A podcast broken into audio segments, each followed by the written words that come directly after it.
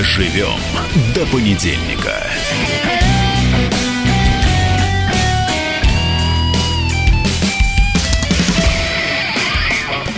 Доброе утро, свободный народ. С вами Максим Шевченко и Наталья Гончарова. Здравствуйте. Понедельник, очередной понедельник. Я в эфире вернулся из... С больным а, голосом. Э, ну, я и уезжал с больным голосом, вернулся с больным голосом. Может, у меня душа болит, Наташа, потому Конечно, что... Конечно, я не понимаю, как, как вы могли родину... уехать из Москвы в то время, как разворачиваются такие события. Время, вы должны как присутствовать. Митинг были... КПРФ. Конечно, и броситься да. в гущу. Почему и... я должен? А выйти... вот что вы взяли, что я должен? Как на это сцену... на мне на лице или на чем-то написано? На лице? Я да, не знаю, мне кажется, должен. у вас в душе или на сердце должна быть э, такая гравировка. Mm. Вы же выдвигались от КПРФ или представляли, вернее, КПРФ на э, выборах, которые не состоялись с вашим участием в, в Очень даже состоялись. Мы дали пинком под зад потом, действующему потом, губернатору. Да, да, да, да, да, прошу прощения. Поэтому я свою задачу выполнил. И, конечно, хотелось бы видеть вас на этой сцене на проспекте Сахарова в минувшие выходные. Меня не приглашают никогда на эти мероприятия, потому что я никогда не согласовываю заранее то, что буду говорить. А скажите, пожалуйста, кто бы органичнее смотрелся на этой сцене, вы или Всеволод Чаплин? Ну, вот эта фотография, когда стоят коммунисты, там э, на заднем плане э, все лидеры КПРФ. Знаете, и... я вот понимаю эту иронию. Угу. Там, я очень хорошо знаю отца Всеволода много-много лет, наверное, еще с середины 80-х годов, когда он был молодым человеком, я был молодым человеком. А отец Всеволод Чаплин, несмотря на его несколько экстравагантный вид и поведение, как бы многими так непонимаемыми, это один из самых умных людей, кого я встречал в своей жизни. Это человек в интеллекте ну, которого, в уровне образования которого, в, скажем так, ну, в способности которого увидеть какие-то политические моменты, я не сомневаюсь. То, что отец Всеволод всегда стоял на позициях такого государственнического православного сталинистского дискурса, э, э, это могу сказать точно. И это продолжение вполне органично для определенного направления в Московской Патриархии. Поскольку напомню, что Московская Патриархия, где отец Всеволод долгое время заведовал социальными, политическими а, значит, э, всякими движениями, там, связями с обществом и так далее. Она возникла, собственно, в 1943 году, когда товарищ Сталин э, ее, значит, решил восстановить из э, обломков э, Русской Православной Церкви, которая в это время пребывала частично э, в лагерях, частично в, там, где еще, там где-то еще, и частично на оккупированной территории. А вот этот симбиоз и, вы, вы так а, хорошо... В принципе, и в принципе, ведь это же не было такое, знаете, подневольное как говорится, движение в сторону Сталина, что вот, мол, мы там боимся и идем. Ничего подобного. Я, например, уверен, что декларация митрополита Сергия «Ваша победа, наша победа» была глубоким философским обоснованием. Я также не сомневаюсь в уме Сергия Строгородского, одного из выдающихся философов и мыслителей начала XX века, участника религиозно-философских значит, слушаний Дмитрия Мережковского там и так далее, где он выступал, выступал с докладами. И я думаю, что на самом деле они думали и осмысляли в духе идей того времени неоевразийства, э, как вот путь там, как вписать советскую Россию в исторический контекст России и нашли свое место. А теперь давайте найдем место здесь, чем обусловлено, на ваш мое взгляд, место, Мое место здесь, в этой студии, тем, тем, что, тем, что КПРФ угу. ищет, э, и давно уже ищет тесный союз с православной церковью, с патриотическим, потому что а патриотический дискурс, собственно, не, не подкрепишь просто, как говорится, там разговорами о том, что вот, мол, мы за родину. За какую родину? За путинскую родину, что ли? За родину Медведева? За родину, которую вы как бы должны критиковать? Какую родину? Поэтому там есть такое очень сильное крыло. Я знаю людей, которые его возглавляют. Да, собственно, что там далеко ходить? Зюганов, Кашин там и так далее.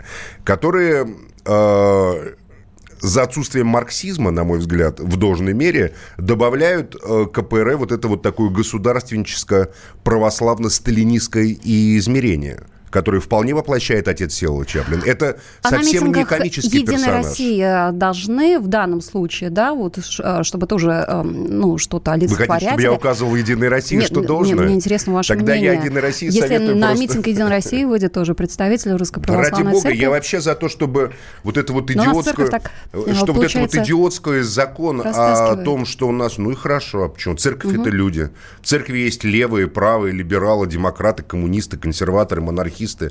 В церкви есть совершенно разные люди. Есть Если люди, которые, точнее, есть люди, митинг- которые работают в церкви, есть люди, которые считают себя членами церкви. О чем бы вы говорили? Я говорил бы о том, что надо, товарищи, больше, как говорится, анализировать с ленинских позиций то, что происходит сегодня. Как? Что не надо выступать с позиции, что э, восставшая молодежь, молодежь, которая протестует против произвола, против э, нарушения закона, против нарушения прав, это оранжевая проказа. Что не надо говорить о том, что... э, как говорится, мы должны любой ценой быть государственно-патриотическими силами. Мне странно представить, чтобы Ленин, допустим, стоял на позициях защиты и охранительства Российской империи. Ленин как раз занимал другую позицию к, к победе социалистического то есть альтернативного по отношению к существующему капиталистическо-консервативному обществу приводит не потакание этому обществу. В годы Первой мировой войны Ленин занял позицию, которая сегодня, наверное, у всех ах-ах-ах вызвала бы там, понимаете, э, находясь в эмиграции, он немецкие коммунисты, социал-демократы, там, ф- французские и итальянские подписали Циммервальскую декларацию, которая объявила империалистическую войну, независимо от того, какие государства в ней участвуют и на чьей стороне вы воюете, антинародной войной, которая, э, и- и- и- которая разворачивается против интересов народов и в интересах правящих господ. И призвали превратить империалистическую войну в гражданскую с тем, чтобы вернуть власть народу. Э, А была та часть социал-демократов, Плеханов, например, которые выступили с патриотических позиций поддержать свое правительство, то есть царское правительство, значит, в этой войне. Победил-то в итоге, победил-то в итоге Ленин. Поэтому, если вы хотите достигать победы, то надо не следовать, я не за то, чтобы следовать шаблонам начала 20 века. Надо выступать с парадоксальных позиций. Политика начинается там, где возникает парадокс. Потому что парадокс является вскрытием, э, скажем так, сути современной проблемы. Если просто двигаться в русле э, системы, ну, вы постепенно просто исчезаете, как э, речка превращается в болото, болото превращается потом в затопленный луг, а затопленный луг потом превращается просто в какое-то поле грязи. Вот вы вышли бы на сцену, выступали бы перед собравшимся на митинге на проспекте Сахарова, сказали бы, не я надо бы, говорить я бы призвал к солидарности с теми. угрозе. Я бы призвал бы к солидарности с теми, кто в Москве проводит митинги. Я бы сказал, что независимо от того, что в головах этой молодежи, эта молодежь хочет прав, свобод, э, равных условий выборного конституционного процесса для всех. И левые, я это призывал в своих стримах, я это, на их, я, я- это везде призываю, короче, где только можно.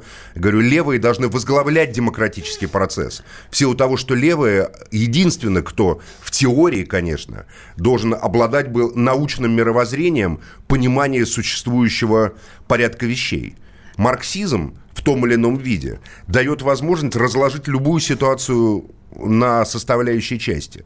Вот экономическая составляющая, вот политическая, которая является следствием экономических интересов, вот социальные группы. Если мы просто оперируем какими-то абстрактными понятиями, там, государство, патриотизм, там, или там, допускай, демократия, мы вообще ничего не поймем. Рано или поздно энергетика этого кончится. Я выступаю за то, чтобы протест переходил в политическую фазу. Фазу анализа существующего порядка вещей и предложения программы по изменению А этого порядка объяснить, а почему все-таки коммунисты, ну, вот прошли такую трансформацию в своем отношении к, те- к тем протестам, которые мы наблюдаем последний месяц? А Почему а, сначала было заявление об оранжевой проказе, а сейчас митинг? Ну, потому что Геннадий Андреевич просто приехал на территорию смыслов и заявил, там, выступая перед студентами, я не знаю, по инерции, наверное. Ну, как бы есть у политиков, системных, опытных политиков такая привычка, знаете, говорить уже наработанными шаблонами, которые существуют в голове, там, в мозгу. И он, вот оранжевая проказа. Это не А- получается какая-то, знаете, и тем попытка самым в подставил последний вагон а, Нет, запрыгнуть он просто тем самым, тем поезда? самым подставил, я думаю, привел просто в ужас московскую группу депутатов от КПРФ во главе с Вадимом Куминым, которая в Москве идет, то есть если, получается, если КПРФ считает московский э, электоральную группу, наиболее активную, который может прийти на выборы и решить исход выборов оранжевой проказы, тогда какого хрена эти люди должны голосовать за Кумина, это, я напомню для наших слушателей, э, кандидат на выборах мэра Москвы на Да, поэтому я очень рад, что КПРФ скорректировала свою позицию, там были разные попытки, там отпускайте простых участников режима. А что такое сложные участники режима? Вот, допустим, Игорь Каляпин, который был не режима, а протест, извиняюсь. Угу. Э, Это комитет против э, пыток. Игорь да, вот Игорь Каляпин был задержан тоже, например. Он простой или сложный? Понимаете, там, или как определить, Член кто простой, кто сложный. Поэтому в итоге КПРФ, на мой взгляд, пришла к правильной позиции, но недостаточно э, все-таки недостаточно эм, мобилизующие для Союза. Я считаю, надо было яснее объявить о союзе левых сил с демократическими либеральными силами. Союзе тактическом, э, конкретном, в конкретной задаче, но это надо было, должно было ясно прозвучать. Это, к сожалению, ясно не прозвучало. Плюс семь девятьсот шестьдесят семь двести ровно девяносто семь ноль два. Это номер телефона, номер э, для WhatsApp, сообщение WhatsApp и Viber. Радио как книга. Разливает воображение. Но для тех, кто хочет больше, мы ведем свой YouTube-канал. Все эфиры, трансляции, именитые гости, крутые спикеры, громкие заявления и провокации. Бурная жизнь прямо из студии. Радио «Комсомольская правда». Надо и сто раз услышать, и один раз увидеть. Доживем до понедельника. Дожили мы до понедельника. Максим Шевченко и Наталья Гончарова. Наташа меня тут вот пугала в перерыве, говорит, Максим, у нас начинается мертвая неделя. Мертвая, Это мертвая. мертвый сезон, все Мертвый разъехались, сезон, все, все отдыхают. Самая сложная все неделя купаются, августа. и сейчас никто не слушает. А я чувствую, а я чувствую, чувствую, какие как, какие уши прекрасные обращены к нам и как нас слушают. То, что вы купаетесь и отдыхаете, это прекрасно. Я вот тоже купался, отдыхал, правда, до сих пор так и не прогрел свою грудь, еще кашля чуть-чуть, но в целом замечательно. Но вот мы обсуждаем, опять-таки, этику э, политики, этику процессов там и так далее, общественных процессов, протестов. Вот, э, вот простой вопрос – я хоть и был далеко, но следил за всем, что происходило. Вот этот вот подонок в каске, который девушку кулаком бил в живот, он найден его имя названо, он наказан или, как говорится, систему своих не сдает? Нет, нам сказал э, представитель Кремля Песков, Дмитрий Песков, э, пресс-секретарь президента, что ведутся внутренние расследования. При этом он э, тоже сказал, осудил неоправданное применение сил. Ну, ну так абстрактно. С одной стороны, они не правы, с другой стороны, абс- осуждаем применение сил. Пресекать массовые беспорядки, да. Какие массовые беспорядки? Они что, бредят? Они на Марсе, что ли, живут? Кто в Гонконге начинал? массовые беспорядки. Массовые беспорядки. В Гонконге, в Гонконге уже другое измерение величин. В Гонконге 2 миллиона человек на улицах. Я даже это массовыми назвать не могу. В, Гон, в Гонконге, э, я даже не знаю, когда вот 2 миллиона человек выходит, это ну, беспорядки. Что такое для Китая? 2 Нет, а я не знаю, миллиона. вы там бывали, я не бывал. Поэтому Китая я была. думаю, 2 миллиона, э, это, собственно говоря, большинство. Поэтому кто еще беспорядки устраивает? Правительство, которое по численности уступает в Гонконге протестующим. Там полицейских 20 тысяч в Гонконге. 20 тысяч полицейских – это местные. Большинство из них сочувствуют митингующим, потому что это тоже уроженцы Гонконга. Но Китай стягивает, я внимательно изучил эту тему, стягивает Гонконгу отряды народной полиции, так называемые. Причем речь идет о десятках, сотни тысяч. Их все равно будет меньше, чем протестующих на улицах Гонконга. Но на самом деле э, мы сталкиваемся в современном мире с ситуацией все чаще и чаще войны. Войны между теми, кто представляет государство и готов от имени государства делать все, что угодно, избивать людей дубинками, травить их газами, бить... Э, кулаком в живот девушку, допустим, и э, теми, кто является, собственно говоря, людьми. И причем какие нам э, часто предлагают объяснение ситуации. Вот, допустим, Гонконг. Я с интересом прочитал, что китайское правительство назвало четырех четырех, внимание, речь идет о двухмиллионном митинге, четырех зачинщиков э, беспорядка в Гонконге. Это, значит, там два миллионера, один мигрант и один правозащитник. То есть вот эти четыре человека, э, Вот они сделали так, что 2 миллиона человек... Это невозможно считать?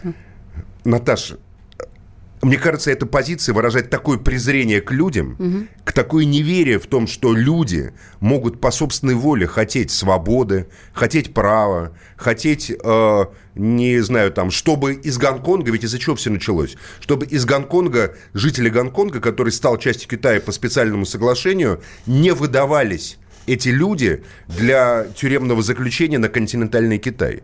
В Гонконге тюрьмы построены по британскому образцу, то есть более гуманно. А в континентальном Китае, как мы знаем, лагеря перевоспитания.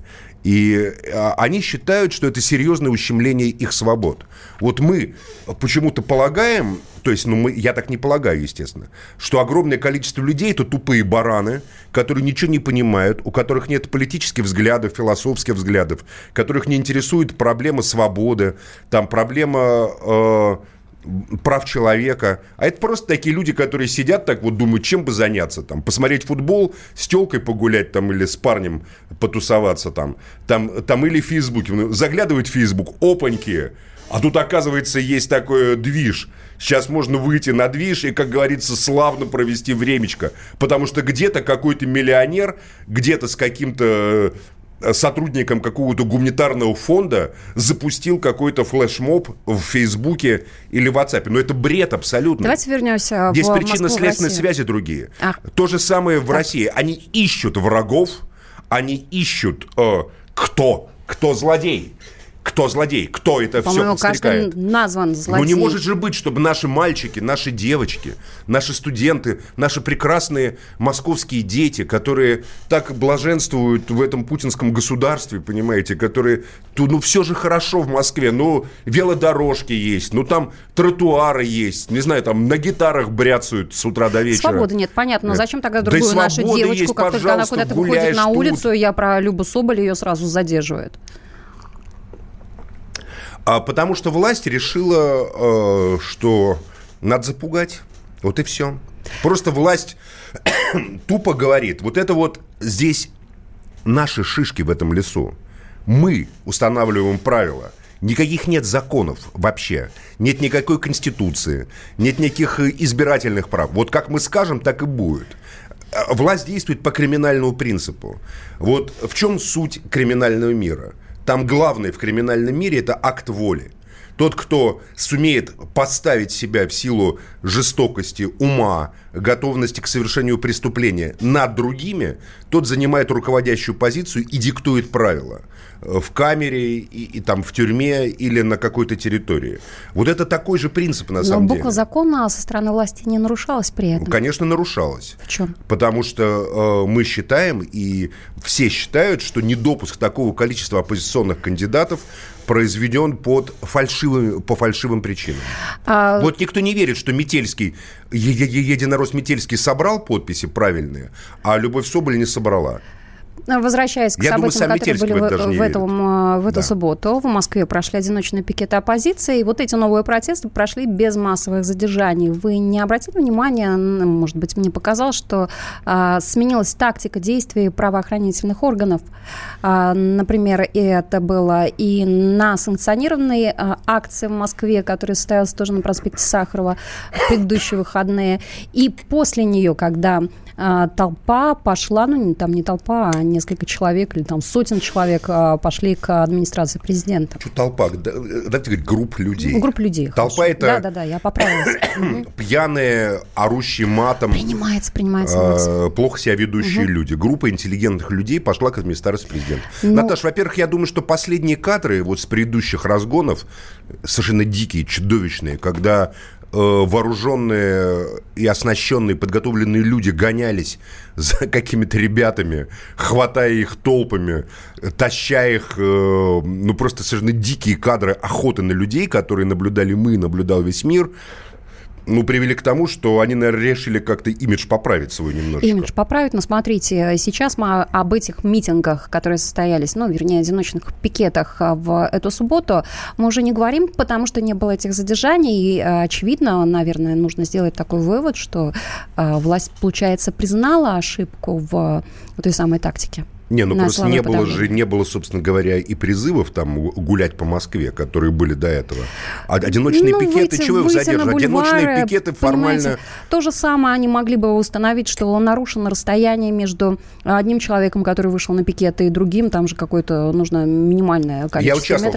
метров. Я участвовал в таких пикетах, и могу сказать, что там э, ты себя чувствуешь как в театре Кабуки, понимаете, mm-hmm. как актером, который, собственно говоря, там э, жест или движение пальцем, ты уже, как говорится, типа плохой актер и должен уйти со сцены. То есть ты стоишь, допустим, с пикетом. Вот я ставил «Свободу» Сергею Удальцову, когда в прошлом августе, значит, Сергея кинули во время выборов по произволу московского правительства, естественно, что они были инициатором этого значит, в застенок чтобы он со, со своей прекрасной идеей Моссовета не поднимал проценты голосов за Вадима Кумина, который тогда шел от левых сил. Значит, и мы выходили на пикет, я там, Нина Останина выходила еще, и вот ты стоишь, и вот если ты стоишь, значит, там, у тебя написано «Свобода Сергея Удальцова», на тебя пристально смотрят несколько сотрудников. Во-первых, мне подходят, записывают твой паспорт, что mm-hmm. совершенно верно. Ты говоришь, вот я такой-то, такой-то, стою здесь, вот у меня такой-то тип. Пожалуйста, стой. Но дальше, если ты заговоришь с проходящим прохожим, то это повод Нарушение. для того, чтобы тебя а уже, а как говорится... с Удальцовым общались в, в предыдущий раз? С Сережей? Да. В смысле, предыдущий раз? Ну, Сейчас когда вот? последний да, раз Ну, где-то примерно месяц назад. А о чем? О делах левого фронта. О делах левого фронта. А, а как том, он относится считаю... к тому, что происходит а, сейчас в Москве? Я Знаете, я не могу говорить за Сергея, потому что угу. Сергей находится под такими уголовно-административными ограничениями. ограничениями, что я его очень уважаю, очень к нему отношусь с, большим, с большой теплотой, как к человеку, как к мужчине, как к политику, как к борцу, и поэтому, естественно, а, если он хочет, пусть он сам скажет. Но он и говорит это в своем стриме. Сергей, безусловно, поддерживает протестные движения. Сергей, безусловно, человек, который всегда выступал и выступает за права человека, за соблюдение Конституции. К этому он добавляет, как и я, собственно говоря, э, требования социальной справедливости и требования, собственно говоря, социального государства для всех. Государства в интересах народа. есть политическое будущее? Политическое будущее есть у каждого честного человека, который имеет политические взгляды. Как у лидера некого объединения сообщества это людей, не главное. Это, это не главное. Угу. Не главное занимать руководящую позицию в наше время. Главное иметь убеждение в своем сердце. Удальцова мы увидим одним из политических лидеров. Все-таки политический лидер и лидер какой-то Да не, неправильный вопрос, Наташа, опять-таки. Не этого надо ждать. Надо ждать, чтобы в умах и сердцах людей проснулось ощущение причастности к историческому процессу. Мы даже не знаем еще тех лидеров, которые через какое-то время выйдут на авансцену истории, как мы не знали многих людей в 16 году, кто в 17 сказал свое веское слово. Максим Шевченко. Главное – дожить. Накал страстей на радио «Комсомольская правда». Здесь что, здесь нельзя не сказать, что папа богатый. Ну, Министерство газовой промышленности. Я знаю, как гуляли. Снимали пароходы. Ну, скажи, я... только Нет, без плохих слов. Считаю. Если у нас такая история, что даже безобидное детское песенное шоу вкладывает кирпичик в создание революционной ситуации, ну, все Взяли встало в один ряд вот и с этим плюнули просто в лицо. Андрей и Юлия Норкины. По будням в 9 вечера в программе «Простыми словами». Хорошо, будем иметь это в виду.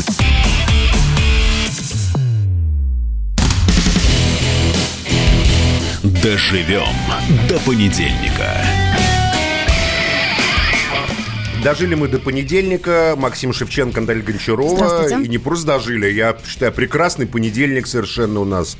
Августовский. Я вот все Наташу буду троллить. Она мне говорит, мертвый сезон, Максим. Все, все, значит, уехали на море, сидят на море, Это кушают вкусные так. фрукты, овощи и совершенно не хотят ничего слушать про Лишь политику. Вы, я и официальный представитель МИДа Мария Захарова работают сейчас с нами. Мария на связи. Мария с нами на связи. Мария, здравствуйте. Да, доброе утро. Как хорошо слышать ваш голос. У вас, как я понимаю, отпуска не бывает. Почему же бывает? Он уже был. Уже был. Тогда давайте mm-hmm. поговорим о, э, сути вопроса. Вы знаете, какой у меня к вам был вопрос? Вот я прочитал внимательно ваш комментарий, очень внимательно, э, значит, про э, протесты в Китае, про вмешательство э, через средства массовой информации во внутренние дела России, по вашему мнению. Значит, вы упоминали компанию Deutsche Welle немецкую и ссылались на публикацию на сайте значит, посольства США. И вы в своем значит, брифинге э, соотнесли э, события в Гонконге в какой-то мере с событиями в России, поставили в какую-то параллельную реальность и сказали, что происходит некий обмен с китайскими коллегами по линии соответствующих служб данными. Вот о чем идет речь? Можете нам Вы пояснить? знаете, я, если вы внимательно прочитали, то я такого не говорила. Я поэтому и просила, чтобы вы внимательно его прочитали. Да, вот написано, мы со всей серьезностью отнеслись к этой ситуации. Дум- Думаю, будет весьма правильно и полезно обменяться подобными данными по линии соответствующих служб. Это Ну, речь идет... конечно. Ну, о каком соотношении событий может идти речь? Мы, я, ни мои коллеги события эти не соотносим. Мы соотносим вопрос э, вмешательства, э, в том числе э, зарубежных средств массовой информации, э, в нашу внутреннюю повестку. И происходит это не только во время таких событий, как протестные движения, митинги. Это происходит постоянно. И э, вот мне был задан вопрос э, на брифинге, мне кажется, это был китайский корреспондент, который сказал о том, что э, правительство Китая э, сделало заявление, в котором сказало о том, что зафиксировало целый ряд э, моментов, связанных с вмешательством во внутренние дела Китая. Вот в данном случае речь шла о событиях э, в Гонконге. Мы фиксируем аналогичные вещи, связанные с тем, как западные в основном средства массовой информации э, позволяют себе заниматься теми вещами, которые же западные правительства считают находящимися вне закона. Мы привели, э, состоялось в рамках э, Совета Федерации заседание комиссии по проблематике вмешательства в внутренние дела. Были приглашены наши коллеги, сотрудник Департамента информации печать принимал участие в заседании этой комиссии. Мы привели конкретные примеры. Это единичные примеры, которые только были приведены. На самом деле их огромное количество. Такая текущая работа западных средств массовой информации и журналистов.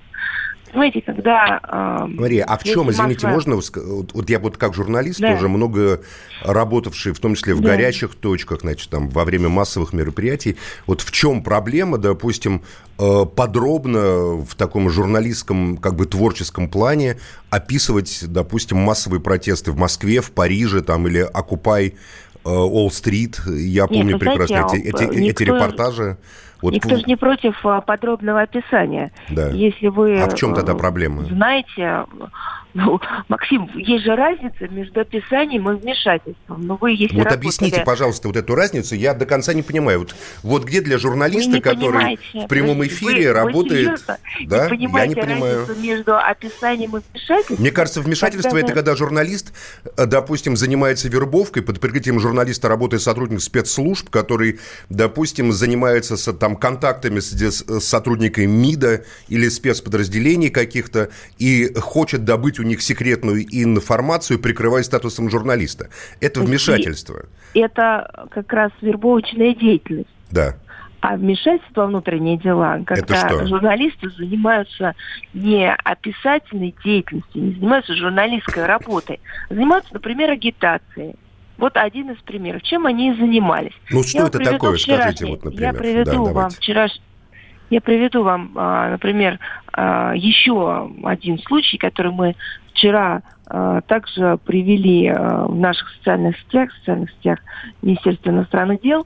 Один из примеров, пожалуйста, BBC, русская служба, которая вчера так, у нас сегодня понедельник, соответственно, митинги у нас были в субботу. В субботу подходила к людям, которые находились э, в Москве э, в ходе мероприятий, там, праздничные или какие-то у нас мероприятия были. Подходили и говорили, «А, вот вы находитесь, допустим, там, в парке Горького, или вы находитесь где-то там на улице, а вы в курсе, что сейчас вот тут одиночные пикеты?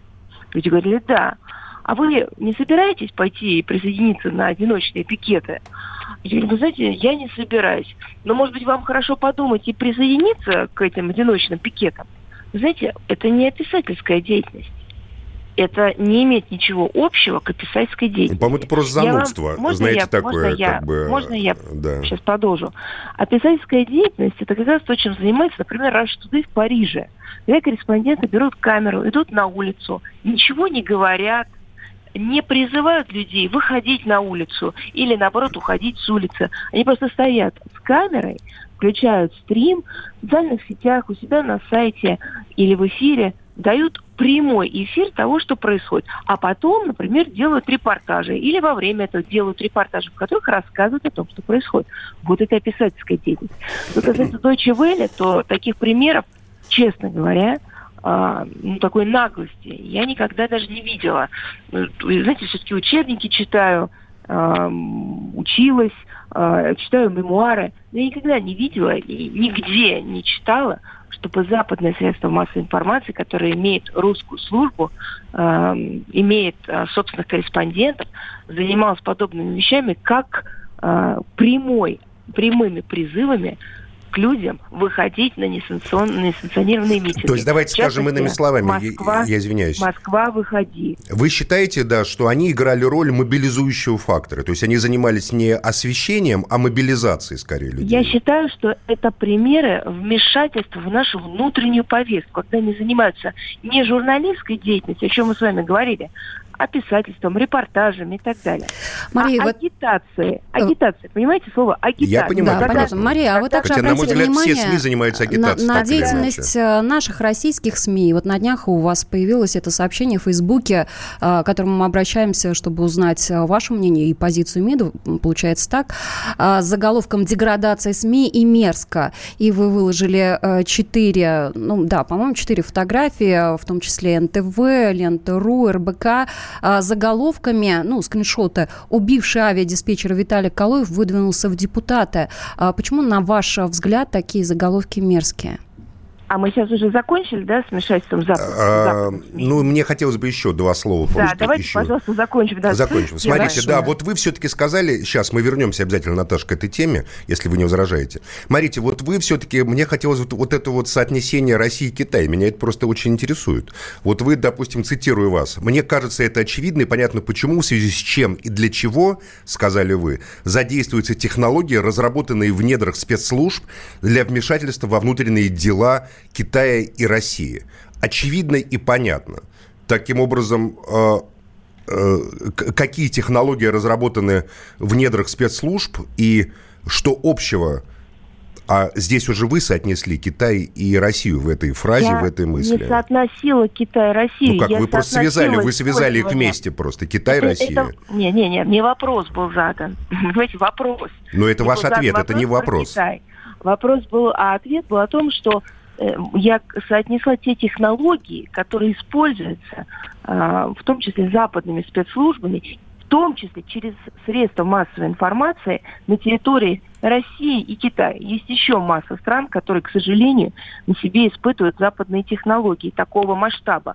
Я думаю, что вы, являясь специалистом, в том числе по э, региону Азии, э, ну, так или иначе занимаетесь э, Ближним Востоком, Северной Африкой, вы прекрасно знаете, как шла мобилизация через социальные сети, через средства массовой информации, через курпункты западных средств массовой информации, мобилизация в ходе протестных движений. Мы все это видели.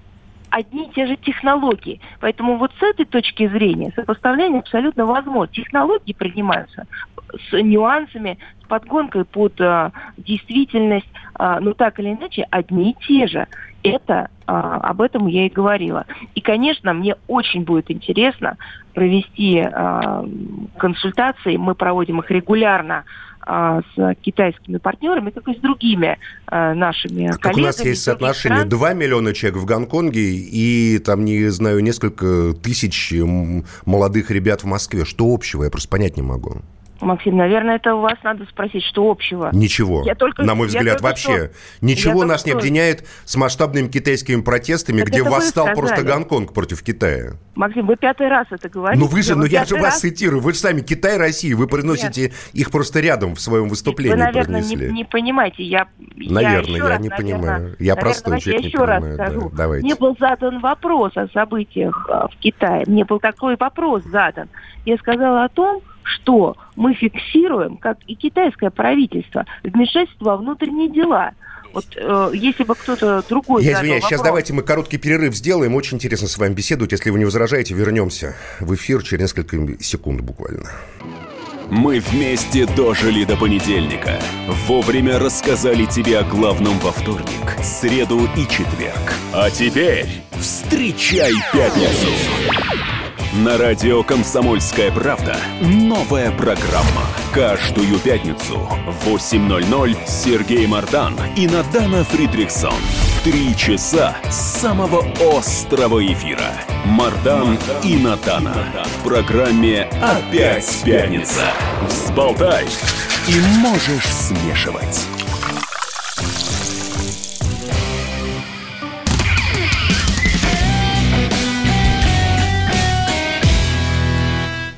Понедельник продолжается. Максим Шевченко, Дарья Гончарова и Мария Захарова с нами на связи. Захар не берет, да. Чуть попозже, да. Э, Марии Захаровой уже с нами нету, но э, хотелось бы нам обсудить еще э, какие-то темы. Ну, Мария Владимировна, у нее, как говорится, много дел, МИД, мало ли что. И, в общем, как говорится, в, в чем противоречие, на ваш взгляд, э, заключается вот в той позиции, которую сейчас объяснила Захарова? Ну, на мой взгляд, противоречие заключается только в том, что до конца мы не можем регламентировать, что журналист может делать, а что не может. Я вообще не понимаю, вот это вот какие вопросы, может, тогда при аккредитации журналиста просто там в МИДе любой страны МИД сразу будет выдавать ему памятку о том, какие вопросы нельзя задавать людям. Угу. Еще раз я говорю, я вот считаю, журналист не имеет права заниматься деятельностью на территории другой страны, естественно, разведывательной, потому что это э, как бы, ну, работа под прикрытием. Как дипломат, на самом деле, не имеет права заниматься, ну, кроме легального сбора информации. Слушайте, вот я Здесь поняла. есть везде нюансы, Журналист Russia Today, э, находясь э, во Франции, он задал бы такой вопрос? протестующим жел... а, Почему вы жилет? не присоединяетесь к желтым жилетам да. и готовы ли бы... Я считаю, что в этом вопросе вообще нет ничего такого плохого. Я считаю, что это вопрос абсолютно Но нормальный есть для... этика для... среди российских журналистов? Я думаю, что это, эта этика да нет, нет такой этики. Вот и То есть, Саша Коц, и Дима МИД Стешин, прекрасные журналисты. Мы с ними, стандарты, мы с ними спорим по разным темам, но я читаю репортажи Коца Стешина, допустим, там ругаюсь, но я вижу, что ребята делают то, что считают нужным, делают интересную работу. Даша Асламова. Но у нас на связи Геннадий Андреевич Зюганов. Геннадий Андреевич, доброе утро. Здравствуйте. Да, здравствуйте. Здравствуйте, Максим. Здравствуйте. Как вы поживаете? Держимся, сражаемся, трудимся. Сегодня по моей инициативе проводится заседание Совета Госдумы. По сути дела, чрезвычайное в связи обстановкой, которая сложилась вот в стране. Мы считаем, что надо в экстренном порядке принимать меры, иначе будет поздно. Тем более сегодня дата совпадает с ГКЧП 28 лет назад. В это утро заиграли «Лебединое озеро», в Москву ползли танки. И в результате срезали все руководство и разрушили страну. Нам нельзя допускать повторения такой же самой ну, как повторение, ситуации. тогда уничтожили советскую власть, сейчас-то власть ведь не советская, а антисоветская, э, Геннадий Андреевич. Э, ну, в чем повторение-то? Дело не в этом, а запомните, мы ни в какой форме не интересны и не нужны нашим главным геополитическим понятным, ни в форме Российской империи, ни Советского Союза ни нынешней Российской Федерации. Если вы посмотрите стратегию США, вот, там ясно и четко написано все сделать для того, чтобы нас придушить и разделить на куски Ничего тут нового нет. Это стратегия 200 лет. Геннадий Андреевич, э, Максим Шевченко критиковал вас за заявление об оранжевой... Ну, вежливо, Геннадий Андреевич, вежливо да. и по-товарищески. Вежливо и по-товарищески, да. За заявление об оранжевой угрозе. И, однако, вы выходите на Оранжевой митинг... проказе. проказе. Э, на митинг на проспект Сахарова в минувшие выходные. Почему вы приняли такое решение? На одну минуточку. Во-первых, мы сами сделали заявку 53 организации, профсоюзы, женские, студенческие, молодежные, ветеранские, военно-патриотические. Мы за честные выборы первое, второе за смену курса, и третье за формирование полноценного народного правительства, которое бы избавила страну от этого нашествия. А, то есть те люди, которые 50-60 тысяч выходили за неделю до вас, а они... Я, я прошу прощения. У нас по стране вышло не 50-60 тысяч. У нас было 700 акций и вышло около миллиона. Это разные. Я, я все понимаю. Надо Смотрите, Геннадий стащить, Андреевич, да, вопрос... страну мы бы и 100 тысяч Вопрос в другом. А, те люди, которые а, собирались за неделю до вас там же на проспекте Сахарова, они а, подвергались или подвергают а, стране вот этой оранжевой проказе, а вы... Я оранжевые проказы, вы не поняли тогда, что такое. Оранжевые проказы – это вот те кукловоды, которые под звездно-полосатым флагом готовы рушить российскую государственность. Вот они. Они в 91 году рушили во главе с Яковлевым, Шеварнадзе, спившимся и разложившимся Ельциным. Они обещали больше социализма, справедливости. Но на самом деле уничтожили базовую отрасль производства, запустили 60 50 тысяч колхозов и 80 тысяч предприятий похоронили. Отдали все это в чужие руки. Ну, сейчас-то, Геннадий Андреевич, ну, сейчас-то мы же видим... о том, что он уничтожал базу экономическую, распродавал для того, чтобы ликвидировать народную собственность. А эти пришли, давайте, в общем, вы слышали той отцы хоть одно слово о детях, о женщинах, о стариках, о производстве, о детях войны, о бесплатном образовании. Нет, не слышали. хоть одно слово Не слышали, не слышали. Геннадий Андреевич. И не услышите никогда. Это Поэтому... правда. Это правда. Возможно, это не услышим, не Геннадий Андреевич. Правда. Это вообще, говоря, трагедия, когда молодежь ведут эти кукловоды под звездно-полосатым флагом, не предлагая ничего, кроме вот давайте этих снесем, посадим своих. Кого посадят? Таких же, только будут под диктовку американцев Геннадий Андреевич, последнюю Россию. Мне кажется, что вас просто ввели в заблуждение. Речь шла не о посадим вместо там кого-то, а речь шла о, о том, чтобы допустить до выборов наряду с депутатами от КПРФ, двух из которых незаконно Я сняли точно того, так же, небольшую первого... группу людей, которые еще не факт, чтобы эти выборы выиграли. Одну Далеко. Минутку. Мы с первого дня, с первого дня заявили, что нельзя вести так избирательной комиссии что Горбунову давно пора гнать в шею. Он 25 лет уродует избирательную систему. Что мы, наши 45 кандидатов, пришли в избирком, и Панфиловы заявили свой протест. Они требовали восстановить этих ребят. У нас двоих обушаиваются кассово. Да, сняли, сняли тоже коммунистов. И мы да. настаивали на том, чтобы все имели возможность прийти на выборы и участвовать. И второе, мы призвали всех до единой организации – контролировать ход выборов. Ненормально, когда в Москве сидит руководитель избирательной комиссии, и э, они 34 кандидата, а так называемые коммунисты России, которой организации нет в Москве. Фиктивная, абсолютно фиктивная организация, да. Все зарегистрировали их. Они никто не мог собрать эти и, да их никто не знает, их никого нету там, их понятия не имеет, кто эти они люди. Их да. зарегистрировали. Да. Вот, а этих решили снести. Поэтому мы потребовали. Более того, на всех митингах мы высказались против преследования народных предприятий. Посмотрите, что с Грудинием делают. Лучшее хозяйство, лучший коллектив, лучшие результаты, лучший в этом году 5 классов первых пойдет. Самая высокая рождаемость в микрорайоне. У нас страна за полгода 200 тысяч потеряла. Геннадий Андреевич, Русские у нас остается... Геннадий Андреевич, у нас 30 секунд. Вот по всей стране коммунистов тоже снимают с выборов. Не только в Москве, в Туле, э, в других регионах. В Туле снимают. Вот Борели, кстати, тульская команда выступала. Нас полный список убрали в Карачаево-Черкесии. Мы его восстановили. Северные сети восстановили. Наших троих Короткий вопрос, Геннадий Андреевич. Сейчас мы уходим уже на мы уходим в новости. Короткий вопрос. Почему нельзя консолидировать все оппозиционные силы, выступать Всех единым фронтом? призывали и приглашали. Я официально обращался в сетях. Приходите все, дадим слово. Кстати, Спасибо, нас... Геннадий Андреевич. Мы уходим на перерыв. Спасибо вам Спасибо. огромное. До свидания. Геннадий Зюганов, лидер КПРФ в эфире радио «Комсомольская правда». Доживем до понедельника. Радио «Комсомольская правда». Более сотни городов вещания и многомиллионная аудитория. Хабаровск 88 и 3 FM. Эм. Челябинск 95 и 3 FM. Барнаул 106 и 8 FM. Эм. Москва 97 и 2 FM. Эм. Слушаем всей страной.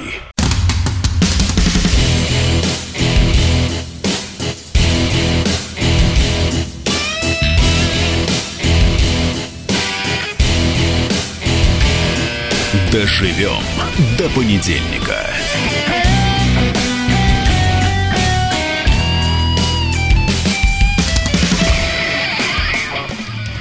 Максим Шевченко, это я в прямом эфире, дожили мы до понедельника. Доброе утро, свободный народ, ты уже едешь отдыхать. И Наталья Гончарова со мной. Здравствуйте. Э, буду троллить Наташу бесконечно. Она сказала, что сейчас какой-то мертвый сезон. Нет, на самом деле, про, по, по, по Москве ездишь, пробок нет. Ну, это обычно. На э, телевидении и на радио э, вторая половина августа самая провальная если по всем танки рейтингам. в Москву, если танки не ввели. А, да, как раз сегодня 19, 19 августа. у нас. И э, День, день ГКЧП. товарищ Зюганов нам об этом напомнил. Я вот прекрасно, вот вы молоденькая, вы не помните, а я этот день прекрасно помню. 19 августа. Где вы были 19 августа? Я был на дороге между, где-то между Воронежем и Москвой. Мы с, с ребятами автостопом поехали на юг, путешествовали там Крым, Черноморское побережье Кавказа, были в таком прекрасном месте под эм, Геленджиком, между Геленджиком и Туапсе, Просковеевка. Сейчас там на берег не выйдешь, там построили заборы и какие-то вельможи, кто говорит Путин, кто говорит его приближенные, дворцы себе построили, кто говорит патриарх Кирилл, значит, прямо там вот эти вот леса, а, выход к берегу, там заборы, каких-то еще экологам ломали там руки, ноги, а, и туда теперь даже к, э, к морю не подойдешь. А тогда можно было с рюкзачком пойти вдоль моря, там поставить палатку, убирали за собой все очень вежливо. Помню, нас еноты досаждали. Ну, короче, там вот я примерно и узнал про то, что в Москву вели танки. Мы сразу бросились в Москву, чтобы участвовать в этой интер... интересной движухе. А? Вернулись? Ну, конечно, я ехал два дня, потому что мне не повезло с автостопом. Я ехал два дня один, и, и помню об этом перевороте я узнал где-то под Ельцом. И меня тогда подвозили, значит, ребята. Э, такая была, было такое явление партизаны. Называли в советское время, э, э, это люди, которых призывали на военные сборы во время сбора урожая, и они, как говорится, вот занимались сбором урожая, особенно в сельской местности, а жили, очень весело жили, ну, это, как правило, 40-летние такие мужики уже, давно отслужившие в армии, жили там, ну, в каких-то специальных таких вот, не бараках, а не знаю, на какой-то специальной территории. И вот мне говорит такой, значит, мужик меня везет там и говорит, ну, слушай, парень, куда сейчас на ночь глядя поедешь, давай у нас переночуешь там, с ребятами познакомишься там, посидим там, а утром поедешь. И вот я помню, как я к ним заехал, и там они, ну, там, такие все веселые, говорю, все старше меня там в два раза были. И как вот мы сидели с ними, и как они обсуждали, что там в Москве происходит, что коммунякам там приходит конец, например, ну или не приходит, что там танки какие-то вели в Москву, про Горбачева много говорили. А, а что говорили про Горбачева тогда? Да, собственно говоря, сейчас уже так в деталях и не вспомню. Но я не могу сказать, что к нему плохо относились. Плохо-то народ к нему не относился, к Горбачеву. Горбачев был обаятельный, ему симпатизировали во многом. Люди не вникали в эти детали, э, что он там что-то там в Фергане делал, в Баку не так делал, понимаете, не так выстраивал отношения с Ельциным. Э, люди по всей стране видели, ну что, мужик, мужик хочет перемен, да, перестройки хочет. Хочет, чтобы по-новому, потому что как по-старому-то все помнили прекрасно. Как эти очереди, колбасы не было. Если он хочет перемен, говорит перестройку, значит чего-то новое будет. Новое это, наверное, лучше. Но не может же власть плохого желать народу. Так народ советский думал. И э, в целом, вот я помню, как я въехал в Москву. Это было 20 августа. И сразу же, значит, э, я э, позвонил папе, чтобы узнать, как там он, значит, живет. Он говорит, и папа мой покойный вместе со мной мы пошли к Белому дому. И, в, и вот в эту ночь, когда там как раз погибли эти ребята в этом туннеле, э, когда, значит, там было это все, мы как раз около этого туннеля были с моим отцом. И это все на моих глазах происходило. Он так получается. И я помню это ощущение, да, что... Вот что меня возмущало тогда? танки в Москве. Какого хрена вы водите танки в Москву? Кто, а, что а, это происходит? А вы, вообще? кому у вас была такая претензия личная? Это к власти, да власть была безлика, абстрактная власть. Это три, а, да, вот я помню еще эти партизаны, да, в, значит, в Воронежской области под Ельцом. Угу. Очень над Янаевым все издевались этими трясущимися губами, потому что этот безвольный человек, который показался по телевизору, настолько не совпадал с обликом Советского Союза, который вел свою политическую, историческую правоприемственность от 45 года, от революции революции, от чего-то такого громыхающего и такого величественного, понимаешь, там Красная Армия, там взятие Берлина, и тут сидит какое-то лебединое озеро, как нам Геннадий Андреевич напомнил, да, и с трясущимися губами человек, э, который не знает, что делать, у которого глаза бегают. Это была полная деградация как говорится, системы, полный апофеоз. И страшный КГБ во главе с Крючковым, и армия во главе с Язовым в принципе, людьми, которые прожили жизнь, но в тот момент, когда им надо было или показать себя там тиранами и захватить власть реально, ну, как говорится, акт воли такой, да, вот как вот у Наполеона были такие моменты в его жизни, когда там вот Наполеон будучи генералом Бонапартом, роялистским, значит, в Париже, должен был принять решение о под... Э, и, извиняюсь, республиканским генералом, о подавлении роялистского мятежа. Он просто сказал поставить пушки, открыть огонь. И с этого момента он начался, собственно, как Бонапарт, как историческая личность. Я совершенно, я был бы тем, по кому стреляли бы, потому что я был против этих танков, я был на этих баррикадах и так далее. Но... Э, что больше всего поражало? Поражала абсолютная атрофия воли у этой власти. Она как будто вообще не знала, чего делать, как будто она была запугана. Вот эти люди производили впечатление запуганных. Их действия были абсурдны. Там, где можно было действовать группами спецназа, допустим, ну, хотите вы ликвидировать там мятеж, как вы считаете, Ельцина, да? Ну, арестуйте его. Для меня-то теперь уже, спустя много лет, когда я уже взрослый совсем человек, понятно, почему не арестовали Ельцина, потому что были кураторы, как раз вот те самые звездно-полосатые, которые Геннадий Андреевич говорит, сверху, которые сказали, Ельцина не трогать, не трогать никого, э, значит, не допускать жертв там и, и так далее. То есть уже как бы шел управляемый распад страны, управляемой деградацией власти. И оч- очевидно было сделано такое предложение э, людям, которые называли себя ГКЧП или Горбачеву, может, от которого они, как в фильме «Крестный отец», Но получается, не могли что отказаться. Народ, народ этой страны выступил на стороне тех самых кураторов.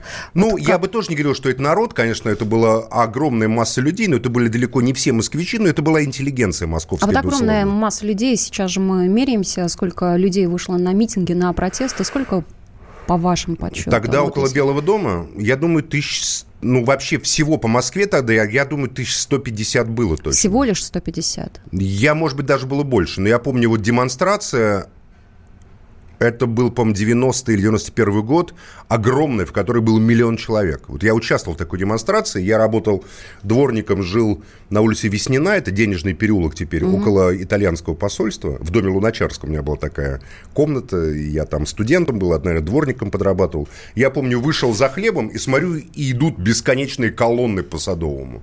Я к ним присоединился, там шли какие-то коммунисты, монархисты, в общем, там рядом шли, там было очень смешно. Портрет Николая II, дьякон Олег Стеняев шел, и рядом красные, значит, знамена. Ну, в общем, все было интересно, такая движуха. Виктор Цой там играл, там какие-то демократы шли тоже с какими-то, значит, портретами, ну, портретов Сахарова не было, врать не буду, с какими-то флагами трехцветными. Это была бесконечная масса людей, которая сошлась на Манежной, где там еще чего-то долго весело говорили.